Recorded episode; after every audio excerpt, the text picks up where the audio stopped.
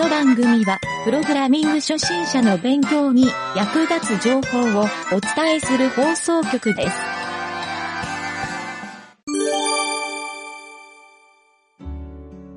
じゃあ、ちょっと今週の、えーっと、開発備忘録から、はい備忘録じゃないか。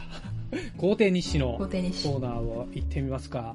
はい。まず、ちょっと、今週は、まあまあ大量に、あの、異臭を回収したんであ、その報はい、告をありがとうご、ざいます。うん、あの、ちょっとね、いろいろ言っておかないといけないこともあったんで、ちょうどよかったんですよ。お、というと、ちょ、ちょっと待って。まずは、ああれ？ちょっと待って、今。GitHub めちゃめちゃフィックストマークがついてるっていうね。あの、フィクスドをね、マークつけたんですよ。それ。あの、勝手にクローズしたら、かげるちゃんの確認できないなと思って、うんうんうんフィクスドが必要だなと思ってつけました。そうですね。フィックスドつけておいて、その毎週こそうそうのそうそう。定例で確認するっていうのがいいかもしれないですね。そうなんですよ。じゃあまず下から行くと、はい。えー、プレイ音声が1回のみ。これ先週、かげるちゃんが説明してくれて、はい、ようややく回収しました。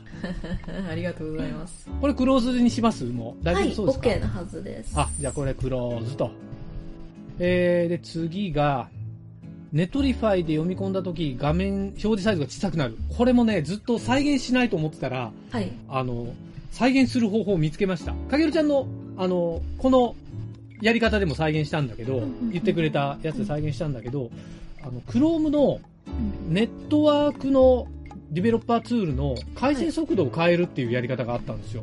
えー。で、3G レベルまで落とせる機能があって、めちゃくちゃ読み込み遅いんだけど、それやったら再現しました。うちの回線が遅すぎるって話ですね。いや、えっ、とね、 Netlify が遅いんですよ。あ、なるほど、なるほど。そう。なので、あの、僕もね、ただ、遅くてもうまくいく時とうまくいかない時があったんで、えっ、と、なんでかっていうと、うん読み込んだ時に、その画像が読み込まれた後で処理をしてたんで僕大丈夫かなと思ったんだけど、やっぱり読み込みが遅いと、そこのタイミングずれが発生するらしくて、なるほど。なので、あの画像のサイズを取得してるところが、読み込んだ画像がうまく取得できてなかったんですよ。読み込んで表示する画像か。はい読み込んで表示する速度がかなりうん回線速度によってまちまちになるっていうんなでる、ほど。もうそもそも画像のサイズってね、データに登録されてるんですよ。うんそっちを使うようにしました。うんうん。という、そう。あなんとなくね、表示されて、その場の表示のはい最大値と最小値を取って、はい。そのサイズにフィットさせるっていう機能だったんですよ、これ。ええああ。そうそう。それが、今は多分ね、問題なく、ぴったりフィットできてると思います。今はそうですね。もうあの、このちっちゃくなっちゃうみたいなのがなくなりましたね。そう本当に。うんそう。もうちっちゃくなっちゃったはないなったんで、クローズと。素晴らしい。これは OK。はい。で、えっ、と、全部で何個やったか ?1、2、3、4、5、6、7個ね。素晴らしい。で、次は、えっ、と、新規アニメーションをアドしても、あ、これね。アドしても以前の別のアニメで使用したシェイプはクリアされない。これはね、本当に僕が気がついてなかった点。ウェイトで言うとね、まあまあヘビーな、あの、見直しでしたね、これは。僕のね、これはプログラムの書き方なんですよ。この書き方で、ああ、そうか、ここにこんな書き方したらいかんなというので、リファクターさせてもらった、なるほど。そう、案件で。今は、まあ多分正常になってるあ、んだけど、そうね。はい。そう原因としては、これなんて書いてあったかな。あのーこのシェイプ機能ってやっぱりちょっと特殊なんで、うん。あの、アニメーションを切り替えて、この、まあ、もともとこのシェイプ機能っていうクラスが、画像が表示された時に作られるんですよ。またはシェイプボタンがオンになった時はいはいはい。に一回作られて、アニメーション切り替えしても基本的には、あの、シェイプを都度作り直してないんですよ。というので、アニメーションを切り替えた時に、前のシェイプのこのポインターのボタンっていうかあの丸の部分を移動し忘れたっていうのが原因で。移動し忘れが原因だったので、それをちゃんとリセットのか位置に移動するように処理を追加したみたいな感じですね。なるほど。そう。まあ裏のプログラム読んだら何やってんだって感じなんだけど、はい。じゃあクローズで。はーい。はい。で、これクローズできまして、えー次がね、えっ、と、シェイプがリセットできない。これまあ、ほぼ同じ感じなんだけど、あの、同じ場所だったんだけど、うん。原因はちょっと全然別だったので、はい。まあでも、やってるとこが一緒だったんで、さっきのシェイプのとこ直して、えー、これは、あれだ、あのーシェイプポイントの、なんだろう、相当の問題だったんですよ、これ。そう、これね、難しいんだけど、ちょっとで説明するとあれだけど、今、影るちゃんがサンプルでこう表示してくれてる、はい。あの、先生の画像が、うん。あの、シェイプのコーナーポイントが6個ついてるじゃないですか。はい縦に1個、そう、四角形を縦に1個区切って、うん。えー角が6個できるじゃないですか。そうですね。うん。この時に、この時に、ちょっと影るちゃん多分プログラムやるからわかると思うんだけど、うんシェイプポイントの順番って、うん影るちゃんのイメージだとどう、1番、2番、3番っていうのって。どう、どうなると思います？左上からこう、横に行って。そう、3番目ってじゃあどの、別々3番目ってどの、右上ですかね。右上ですよね。はい。でも普通で言うと、これ実は四角形ごとにそ処理をしてるんで、あ3番目左下になるんですよ。1、2、3、4ってなるから、はいはいはい。そうそうそう。で、これが実は、あの、それをなくすために、ちゃんと上から右に向かってポイントを順番にするっていう並び替えの相当を行ってるんだけど、うんうん。これがやってない箇所があったんですよ。ああ、なるほど。単純にそういうことです。はい。えーなんですが、修正できたんで、クローズと。素晴らしい。はい。で、次が、えーと、次が、ススケールがついた状態ではいポジションを設定すると、アニメーション開始時に少しずれる。これはね、僕もね、えっと思ったんだけど、うん本当だ、怒るっていう。でやっぱり影るちゃんの想像通り、はいはいあの。スケ、スケールが原因でした。あ、やっぱりスケールするとそのポジションが。そう。なぜ今まで気づかなかったんだろうっていうぐらい。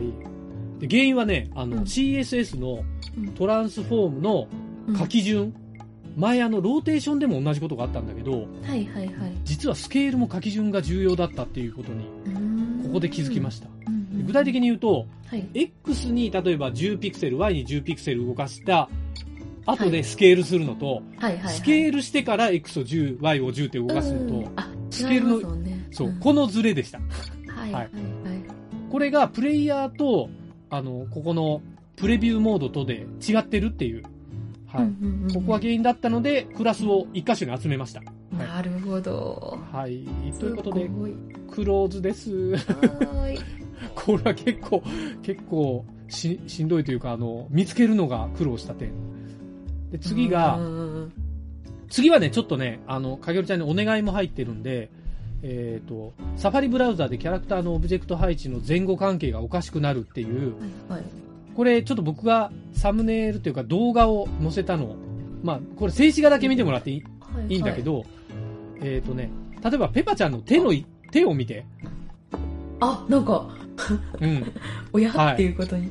そう。あとね、猫ちゃんの顔を見て、顔が後ろに行ったり、仲間に行ったり。そう。あと再生してもらうと、はいあの、ハサミモンス、ハサミキャラの、ちょっと顔の部分を目が、目が消えてる。ちょっと、まあなんとなく向こう向いてる面白い表現だなと思って見てたんだけど、実は、そんな表現ではなくて、はい。Z インデックスっていうか、あの、前後関係が入れ替わってる現象なんですよ。はいはいはいはい。で、この原因が、一個が、えっ、とね、えっ、と、アニメーションするときに、うんシェイプが入ってると、シェイプにはね、実は 3D マトリックスを使ってるんで、はいはい。あの、Z、あの、トランスフォーム、トランスレート Z っていう Z 軸を使ってるんですよ。はいはい。なので、Z 軸を使ってると、あの、Z 軸を使ってないものと、ちょっと差が出るというか、前後関係がおかしくなるっていううん。現象が、なぜかサファリだけにあるんですよ。え、え？そう。だから、これね、これサファリのキャプチャーなんですよ。ここに貼ってあるの。はいはいはいはい。で影織ちゃんは多分ね、今、Chrome だけで作業してるから、これには気づかないんですよ。うん。で僕もそう思って、ボシやと思って見て、そう。で、ちょっと若干この現象は僕も以前から気づいていて、はいはい。どうしようかなと思ってたんだけど、やっぱりこれ最終的に iPhone で見れなくなるんで、なるほど。えーで、この解決策をちょっと下に書いてるんだけど、はい。まず、ちょっともっと具体的な事象で言うと、はい。あの、Z 値の0っていう状態、はい。あと未設定、未設定イコール0ってはい考えてもらっていいんだけど、はい。0は Chrome だと、うんマイナス1と1の間が0なんですよ。これ当たり前ですよ。そうでしょうね。うん。そう。でもサファリは、マイナス1と1より低くなるんですよ。0が。わかります？これ。そうなんですね。はいはい。でマイナス9999みたいな感じになってるんですかね、ゼロの中身あとして。逆かな？ごめん。これ言ってんの逆かもしれない。ゼロがうん最前面に出るんですよ。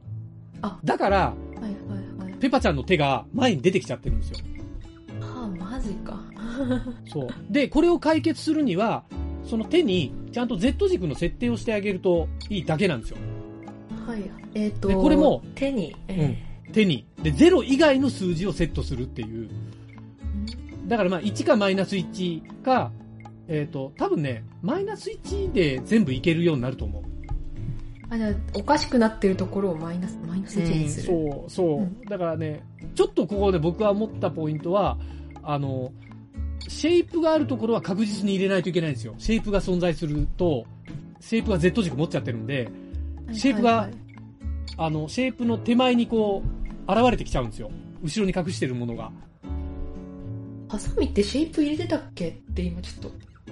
シェイプ入れて、あ、えっ、とね、ハサミは Z 軸が入ってました、どっかに。あ、そうですね。はいはい。そう。だからシェイプがあるか、または Z をどっかにセットすると、はい。後ろに隠したいものも Z をやっぱりセットしないと、うまくコントロールできなくて、これ。これね、僕がね、初めに思ってたんだけど、はいあの、ライブ 2D みたいに、初めに全部、デフォルト値をセットさせておけばよかったと思ってあ、、それはすっごい思いますね。そう、今思えばちょっとそうなんですよ。ただ、今はもう、あの、無駄なちょっと値を省こうと思って最初やってたんだけど、はいはい。例えばここで言うと本当に、かげるちゃんが今、後ろに活かしたいやつだけに Z をはい、マイナス1とか入れていくと、はい、基本的には治るんですよ。はいちょっとその見直しが必要になるなっていう。なので。ちょっと改めて、はい。サファリで作業をした方がいいかなと。確かに、確かに。はい。なるほど。という、ちょっとイイメージモーションの、ちょっとここ、今後改善できるようなら改善したいんだけど、はい単純にマイイナス1をセットしようかなとも思ったんだけど、はい。あの、マイナス1以外が入る場合に、マイナス1がちょっと有効になっちゃうと、ダメなパターンもあったんで、こう設定をするっていうところに今、あの、仕様を置いてるんですよ。なので、ちょっとね、サファリで一回見てもらった方が、イメージモーションの方、確かに。結うん構、えっ、と、後ろに回すものに全部、ど、ど、どれに後ろに回すつければいいんだあ、ここだと、あのい、手が、ペパちゃんが手が手前に来てるじゃないですか。そうですね。はい。あで、この手、の、ずれて手のひらるの部分、マイナス。そう、手のひらにマイナス1とかをつけると、はい。多分大丈夫になると思う。はいはいはいはい。そうそうそう。はいここがね、ブランクになってるのがどうやら問題みたい。はいはいではい。猫の顔も、あ、体が変わってるから、体にシェイプつけてるんですよ。あ、猫の顔は、はい、体に、そう、シェイプつけてるんで、体がね、マイナス1とかになってるんですよ。あ、違うわ。ボディがね、マイナス1が Z が入ってたんですよ。であーはい、顔が Z 入ってないんで後ろに来てんのか。そうだ、ちょっとね、だから顔に1をつけないといけないんですよ、これは。なるほどなるほどなるほどなるほど。そうそう。それでマイナス1に統一ができなかったんだ。そうだそうだ。そうそう。そういうのがちょっとあるので、はいはいはちょっとね、サファリでやってると多分もう目で確認してできると思うから。なるほど。うんこれ全部多分、これまで作ったやつ見直し必要ですね。見直しがちょっといるかも。ちょっと。OK です。そう、一応ね。まあまあ僕はあの、ちょっとこれを、あの、最終的にここに出たやつで見て、もう一個実はこれ、はい。あの、一応ね、危険因子が含んであって、はい。えっとね、キャラ同士が重なるときにもしかしたらおかしいことになるかもっていう。マジか。で、これはちょっとはい僕ツールで何とかしようかなと思ってるから、はいはいはい。あの、かげるちゃんの方で手直しはいらなくなるので、そこは気にしなくていいです。OK 単体でうまく動いてれば OK と。オッケーオッケー。という、はい、ここをちょっとね、お知らせしとかなきゃと思ってわか。りました。なるほどね。そんな。一旦これね、はい。あの、そういう事象の確認をしただけでフィックスドにしてるので、はい。あの、ただこれ消さずにクローズにせずに置いときます。OK です。あ、ちょっとありがたいです、うんその方が。うんえ。という、うんあれですね、自はい分のあのアニメーション全部あの直せた時点でこれクローズにします、そしたら。はい、わかりました。お願いしありがとうごます。ざいます。はい。ただこれちょっとイメージモーションの今後別のやるときにも問題になりそうだから、そうでなんか、すね。うん、うん機能的に考えたいなと思うんで、これ残しておいていいです。あ、はい、はい OK です。そうですね、はい多分、はい。新規作成の時にある程度のところから、あの、デフォルト値が全部入るようになってると親切かもしれない本です、ね。当そうですね。そうしましょう。でえっ、と、これで最後の一周が、60、シャープ67ね。これ今朝もらった、こっちで言うと今朝。かげるちゃん昨日かな？もらったやつで。あれももうなんか、よ夜中って感じですね。あ、夜中ね。そうそうそう。うんで、これはね、完全に、えっ、と、処理漏れでした。なので、はい、入れておいて、多分クローズできてると思います。ありがとうございます。はい、残しておきますんで。という、ちょっと今週のイメージモーションの回収ポイントでした。はい。素晴らしい。いえいえ、まあ、だいぶ、うん、ツールとしても、おかげさんでだいぶ育ってきたね。そうですね、もう、かなり安定化したっていう。ねそうそうそう。いや、こっちも助かりますわ。いや、本当に。で、うんそれで、えーと、続きまして、実際のゲーム画面の方はい。は、へ へ僕がね、今やってるのは、ストーリー部分、ストーリー仕様を固めて、えー、影織ちゃんがね、今作ってくれてるストーリーの、えーと、仕様書はい。えーと、どちょっと待って、今、あれ？場所は行方不明。場所は行方不明。これ違うわ。えーと、これか。これのストーリーの、 docs の中にある、はい。うーんと、ちょっと待って specification ドット、あ、そうそう、スペ MD specification .md はい。の、えっ、とね、C1 のはい。A って書いてあるとこかな。はい。えーここの部分を、えっ、とね、クリックのとこまでい作ってみました。あ、ありがとうございます。ちょっと。うん。これ見てないまだから、まだ見てないんで、ちょっと。ちょっと、ちょっと今見てみて。あの、見てもらうと分かりやすいと思う。で、えー音はね、ちょっと邪魔なんで今消してます。確かに、ずーっとやってるとなんか発狂になりますよね。そう。だから音はね、やっぱ、あの、まあ、出るの分かったんで、最後の最後に。はい、OK です。ちゃんとあの、バズのセミが鳴くとこも、あの、出てましたよ。あ素晴らで。しい。うん。えーとタイミングもバッチリでしたで、えうんーと、立ち上げます。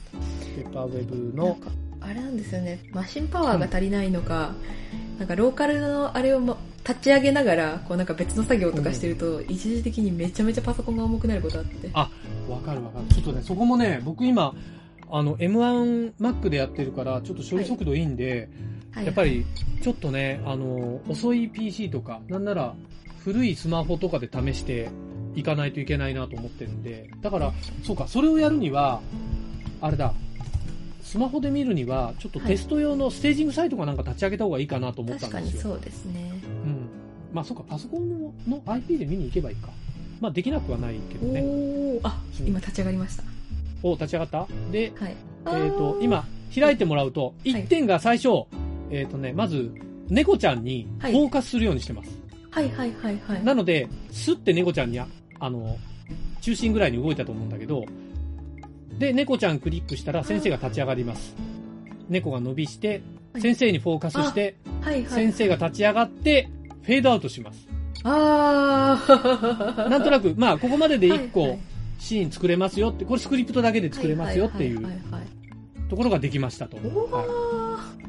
なので、まあ、あとはね、ちょっとこれで追加していけばできるかなという感じで、はい。はいまあ、こんな機能。フォーカスの機能とか、あの、いろいろ、まあ、フォーカスのちょっとね、スピード変えたいなとかも思ったんだけど、ちょっとね、あの、裏でいろいろやってるんで、今んとこあれで進もうかなっていう。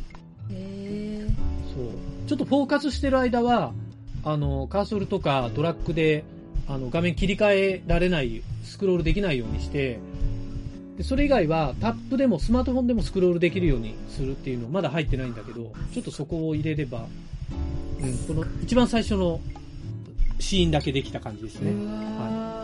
あー、すごい。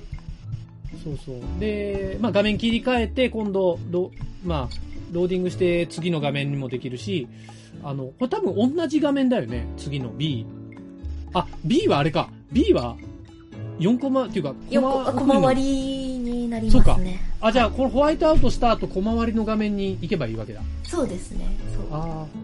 これね、あの、最初、はい。えっ、と、ちょっと、かげるちゃんに見てもらいたいのが、データフォルダの下にある、データフォルダ。うんデータフォルダ。ちょっと待ってね。データフォルダ。データフォルダ。はいはいはい、データフォルダ。ドックスの上のうんはい。シナリオはい。の下にある、シナリオ1ステージ1、はい JSON。はいはいはい。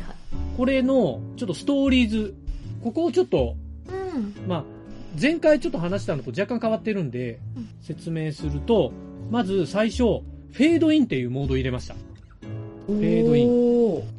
うん。まあ最初はあの、必ず1個目が流れるようにしてるんで、あの、は ID はどうでもいいんだけど、はい。あの、フェードインで、えっ、と、白から、ホワイトからのフェードイはい。ンになります。はいはい。まあ、これ別に、ちょっといろいろ変えれば黒からもできるんで、うんうん。うん。で、フェードインをして画面が出て、で、次に、えっ、と、これ BGM なんだけど、ここすっ飛ばして、今 BGM はコメントアウトしてるんで、はい。で、次に猫ちゃん。猫ちゃんの表示です。はい。そう。で、実はここで、あの、セットキャットで、モードがキャラクターで、キャラクターのセットをするモードなんだけど、あの、ここでちょっと前回言ってたのと若干変えた部分があって、一つが、この中にクリックって入れたんですよ。あ、もう。直接。GoTo のキャットストレッチ。そうそうそうはいもうキャラクターはここでクリックしたらいいだろうっていう、ここに書いた方が、クリックだけ別に出したらちょっとややこいなっていうかあー長くなるんで、はいはいはい。この方が分かりやすいなって。で、クリックしたら、このキャットストレッチに移ればいい。ではい分かりやすいじゃない、はいはいはいはい。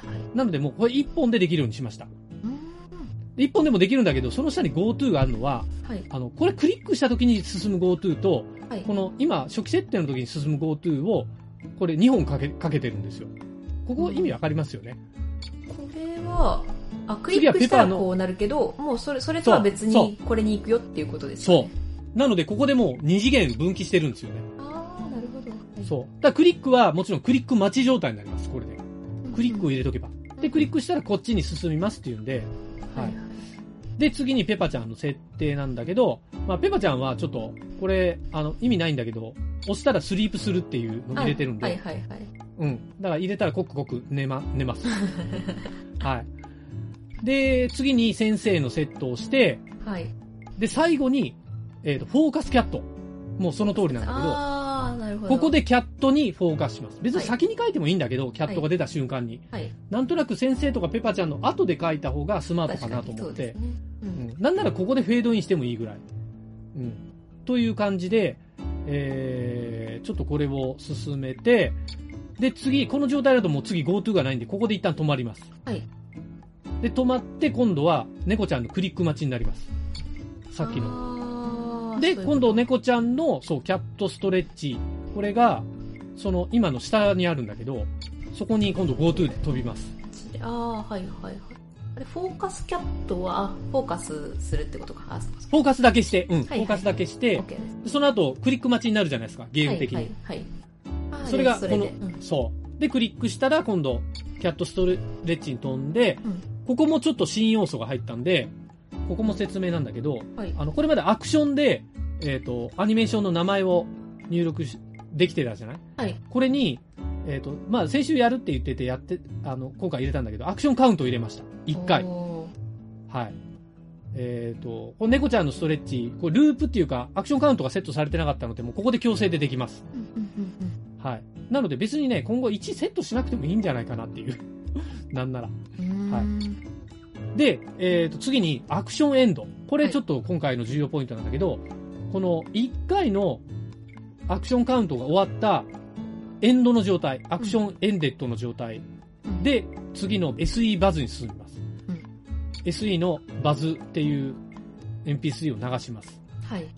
で、これはちょっと下の方にあるんだけど、で今、あの SE はコメントアウトしてるんで、えー無視してもらってもいいんだけど、はい。まあ、ここで次に GoTo 先生フォーカス。はいはいはい。ああ。はい。で、先生にフォーカスがいって、うん。で、ここで、えっ、とね、ターゲットってあるところ、えターーゲット、とターゲットキャラクター、キャラクター ID 先生。とこのターゲットは、フォーカスのターゲットなんですよ。はいはいはい。フォーカスするターゲットはこれですって選択してるんで、この type character で、キャラクター ID が先生っていう、これを指定してます。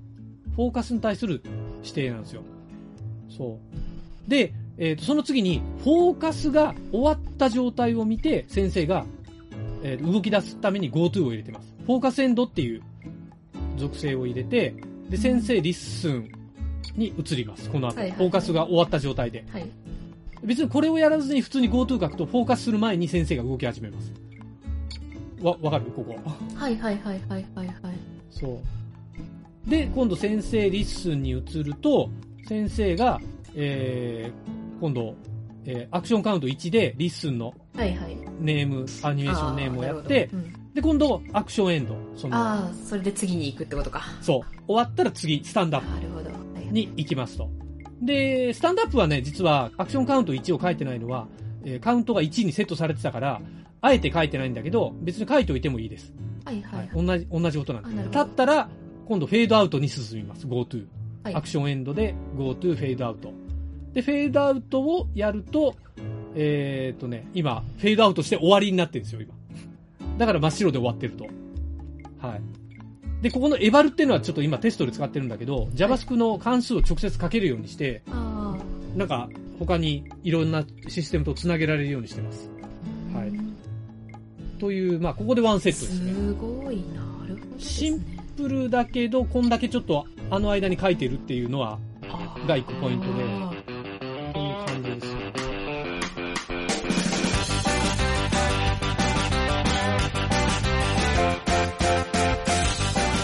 番組ホームページは、https, コロン、スラッシュスラッシュ、ミント、ドット、マーク、スラッシュ、ラジオです。